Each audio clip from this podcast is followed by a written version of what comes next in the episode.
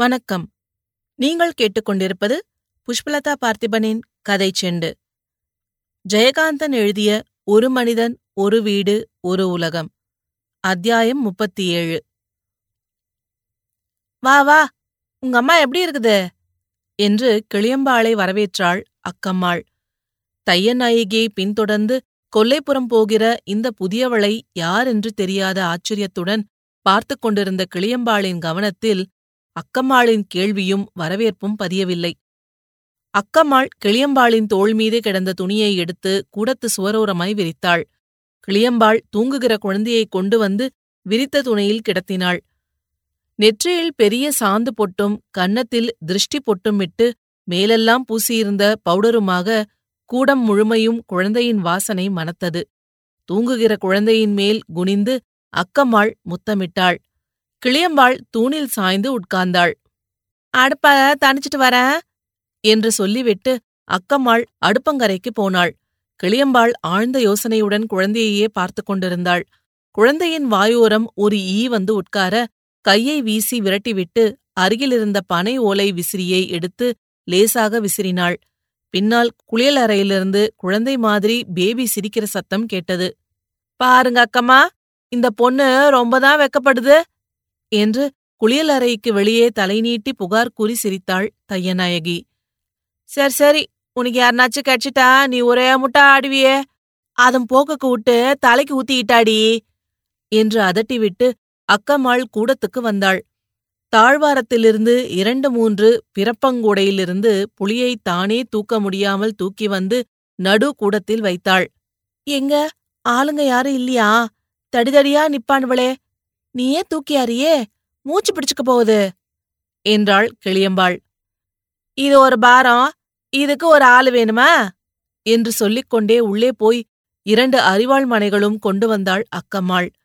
ஒன்றை கிளியம்பாளிடம் கொடுத்துவிட்டு இன்னொன்றை தனக்காக வைத்துக்கொண்டு உட்கார்ந்து புளி அறிந்து கொட்டை நீக்கத் தொடங்கினாள்.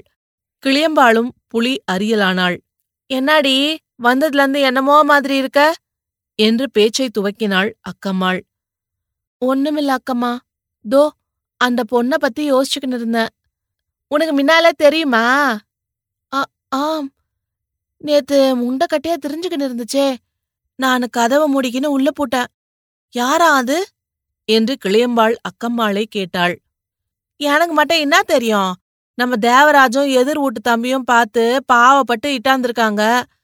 இவங்களா போய் ஒன்னும் இட்டார்ல, அதுவா வந்து ஊடு கட்டுற இடத்துல கூந்திக்கின்னு இருந்துச்சாங்காட்டியும். எதிர் வீட்டு தம்பி துணி கொடுத்து கட்டிக்க சொல்லிச்சான், உடனே தட்டாம வாங்கி கட்டிக்கிச்சான். ஒரு மூலையில படுத்துக்க சொல்லியிருக்குது, பேசாம படுத்துக்கிச்சான். தம்பி வந்து எல்லாம் கதை மாதிரி சொல்லிச்சு. எனக்கு பாவமா இருந்துச்சு, நம்மள மாதிரி ஒரு பொன் ஜன்மம் தானே அதுவும். இட்டார சொன்னேன், இட்லி கொடுத்தேன். பல்லு விளக்காம துண்டுறதான்னு யோசிக்குதுமா அந்த பொண்ணு. அப்புறம்தான் பல்லு விளக்க சொல்லி தண்ணி எடுத்து கொடுத்தேன். தலைமுடி அம்மா நீளம் பாத்தியா, அதான் தலை கூத்துறதுக்கு தையநாயகிய வரைச்சோன்ன. பாப்போமே எப்படி இருக்குதுன்னு, நல்லபடியா இருந்துச்சுன்னா கூழோ தண்ணியோ ஊத்தி இங்கேயே நம்ம வச்சுக்கலாம். என்ன, அந்த ஒரு பொண்ணு வயிற்றுக்கு சோறு போட முடியாதா நம்மளால?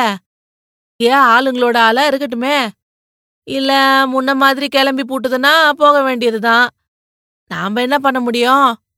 அது கிடக்கட்டும், உங்க அம்மா எப்படி இருக்குது தேவலாமா என்று புலி அறிவதை நிறுத்திவிட்டு இவ்வளவு நேரம் பேசிக்கொண்டிருந்த அக்கம்மாள் மறுபடியும் அறிய தொடங்கினாள்.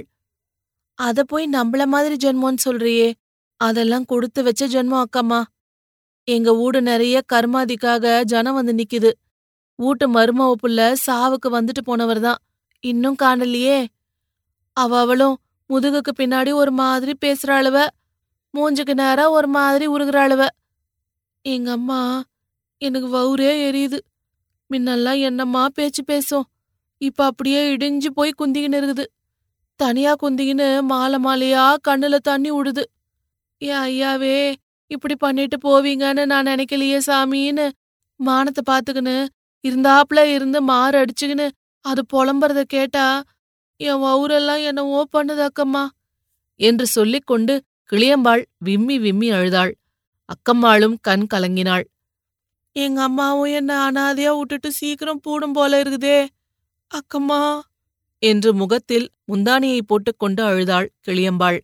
இருந்த இடத்திலிருந்து நகர்ந்து வந்து அவள் பக்கத்தில் உட்கார்ந்து அவளை அணைத்து கொண்டு முதுகில் தட்டி, சீச்சி என்ன கிளியம்பா, இத பாருமா, மனசு திடமா வச்சுக்க, கடவுள் அப்படியெல்லாம் சோதிக்க மாட்டாரு என்று ஆறுதலும் தைரியமும் கூறினாள் அக்கம்மாள். கிளியம்பாள் சற்று நேரம் அழுத பின் முகத்தை துடைத்துக்கொண்டு சிவந்த கண்களும் மூக்குமாய் மறுபடியும் புலியறியத் தொடங்கினாள். அக்கம்மாளும் அவளது நிலைமையை மிகவும் வருத்தத்துடன் எண்ணி பார்த்தாள். நாகம்மாள் என்னதான் வாய்த்துடுக்காக பேசுகிறவளானாலும் உள்ளூர எவ்வளவு நல்ல மனம் படைத்தவள், புருஷன் மீது எவ்வளவு பிரியம் வைத்திருந்தவள் என்று எண்ணுகையில் அக்கம்மாளுக்கு அழுகை அழுகையாய் வந்தது. உங்க அம்மா திட்டினதுக்காகவா உங்க அப்பா அப்படி பண்ணிட்டாரு? அப்படி என்ன புதுசா உங்க அம்மா பேசிட்டுது? அவருக்கு போலீஸ் ஸ்டேஷனுக்கு போன அவமானம் தாங்கல, அதாண்டி மானமுள்ள ஆம்பள, கவரிமான் ஜாதின்னு சொல்லுவாங்க. ஒரு நிமிஷம் சீ இது என்ன உசுருன்னு மனசு நினைச்சிட்டுதுன்னா அப்புறம் என்ன இருக்குது? மானகெட்டு வாழறதுக்கு எல்லாராலையும் முடியாது என்று மணியக்காரரை பாராட்டி பேசினாள் அக்கம்மாள். குளியல் அறை கதவை திறக்கும் சப்தம் கேட்டது. அவள் குளித்துவிட்டு அக்கம்மாள் தந்த சேலையை கட்டிக்கொண்டு வந்தாள். அந்த ரவிக்கை அவளுக்கு சேராமல் தொளதொளவென இருந்தது. தலையின் ஈரம் முதுகில் வழிந்து ரவிக்கையின் பின்புறம் நனைந்து பிடரிக்கடியில் முதுகில் ஒட்டி கொண்டிருந்தது. அவள் அந்த புடவையை ஒழுங்காக கட்டி கொண்டிருந்தாள். நீ கட்டி விட்டியா, அதுவா கட்டிச்சா என்று தையநாயகியை கேட்டாள் அக்கம்மாள். என்னங்க உள்ள போக விட்டுச்சு அந்த பொண்ணு, கதவை தாப்பா போட்டுக்கின்னு தானே தலைக்கு தேய்ச்சி தானே தண்ணி ஊத்தி குளிச்சுட்டு வந்ததே, தலையில என்ன போச்சோ இல்லையோ என்று அவள் கூந்தலை கோதி பார்த்த தையநாயகி நேற்று இரவு அவள் உடுத்தியிருந்த துணியை மடித்து அவள் கூந்தலை சுற்றி துவட்டிவிட்டாள். அவள் தரையில் உட்கார்ந்து கொண்டு சுவரோரமாக கிடத்தியிருக்கும் கிளியம்பாளின் குழந்தையை பார்த்து சிரித்தாள். கிளியம்பாளுக்கு பயமாக இருந்தது. குழந்தையின் அருகே நகர்ந்து உட்கார்ந்து கொண்டாள். அக்கம்மாள் குளித்துவிட்டு ஒழுங்காக உடை உடுத்திக் கொண்டு மிகவும் சகஜ பாவத்தோடு வந்து உட்கார்ந்திருக்கும் அவளையே பார்த்தாள். அவள் குளித்த பிறகு பொன்னிறமாக இருந்தாள். அவளது பொலிவும் இளமையும் அவளை ஒரு குழந்தை போல் தோற்றம் கொள்ளச் செய்தன. இவளுக்கு இந்த வெள்ளை புடவை நல்லா இல்ல, நல்லதா பூ போட்ட புடவை கிளியம்பா கட்டியிருக்காளே, இது மாதிரி நல்ல புடவை ஒன்று வாங்கி தர வேண்டும் என்று நினைத்து கொண்டாள் அக்கம்மாள். ரவிக்கா உன்னுதா என்று அக்கம்மாளிடம் கேட்டாள் கிளியம்பாள். உன் ரவிக்கைய நீதான் போட்டுக்கலாம், ஒழுங்கா தையக்காரங்க கிட்ட தச்சுக்கினா என்ன, செப்பு குடத்த கவுத்து போட்டு அது மேல துணிய போட்டு நீ அறுக்கிறதும் தைக்கிறதும் ஏன் அக்கம்மா? நாங்க எல்லாம் தையக்காரங்க கிட்ட தச்சுக்கலையா? அளவுக்கு ஒரு ரவிக்கைய கொடுத்தா போகுது, நீ ஏவா நேர்ல போய் அளவு கொடுக்க போற என்றாள் கிளியம்பாள். அக்கம்மாள் வாய்க்குள் சிரித்து கொண்டாள். ரவிக்கைய தையக்காரங்கிட்ட தச்சுக்க கூடாதுன்னாடி நான் சொன்னேன், எனக்கு பழக்கம் இல்ல, என் பழக்கம் இப்படிதான். நான் என் ஜாக்கெட் ஒன்னு கொண்டாந்து கொடுக்கட்டுமா இந்த பொண்ணுக்கு? இந்த ரவிக்கை அதுக்கு சரியா இல்ல என்று எழுந்தாள் கிளியம்பாள்.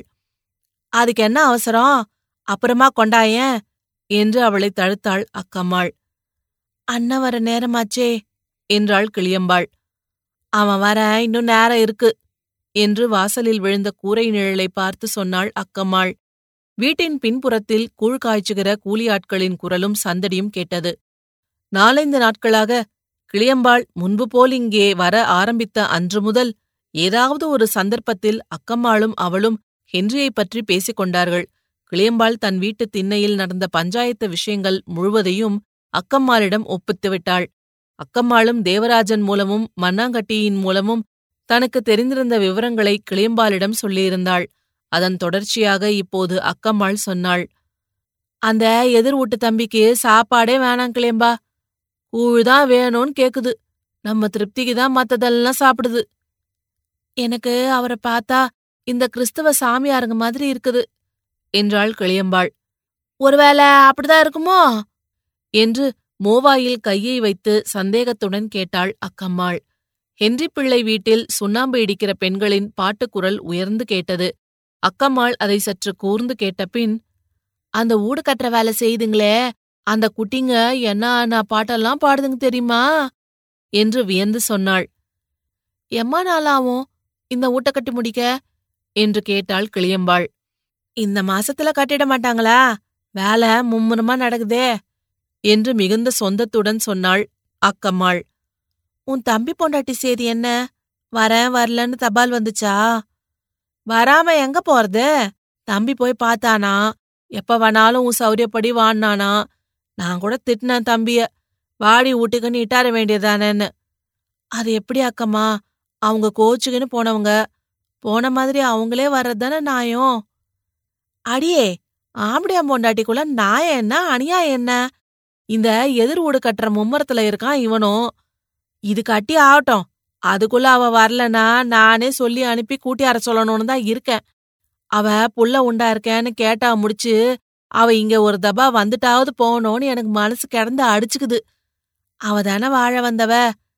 இந்த வீட்டுல அவ இருந்தா நல்லா இருக்குமா, நான் இருந்தா நல்லா இருக்குமா சொல்லு? என்னமோ கடவுள் தான் அவளுக்கு நல்ல மனச கொடுத்து அவங்க ரெண்டு பேரையும் சேர்த்து வைக்கணும். அதுக்குதான் கடவுள் இப்ப அவளுக்கு குழந்தைய கொடுத்திருக்காரு. அந்த புள்ள அதிர்ஷ்டம், அவங்க ஒன்னாகட்டும் என்று பிரார்த்தித்து கொண்டாள் அக்கம்மாள். பள்ளிக்கூடத்தில் மணியடிக்கிற சத்தம் கேட்டது. கிளியம்பாள் குழந்தையை தூக்கிக் கொண்டு மத்தியானம் வருவதாக சொல்லிக் கொண்டு புறப்பட்டாள். இந்த பொண்ணுக்கு ரவிக்க கொண்டாடி மறந்துடாம என்றாள் அக்கம்மாள். இத்துடன் ஜெயகாந்தன் எழுதிய ஒரு மனிதன் ஒரு வீடு ஒரு உலகம் அத்தியாயம் முப்பத்தி ஏழு முடிவடைகிறது. இதுபோன்ற பல சுவாரஸ்யமான கதைகளை கேட்க கதை செண்டு சேனலை லைக் பண்ணுங்க, கமெண்ட் பண்ணுங்க. மறக்காம சப்ஸ்கிரைப் பண்ணாதவங்க சப்ஸ்கிரைப் பண்ணிடுங்க. மீண்டும் அடுத்த அத்தியாயத்தில் சந்திப்போம். நன்றி.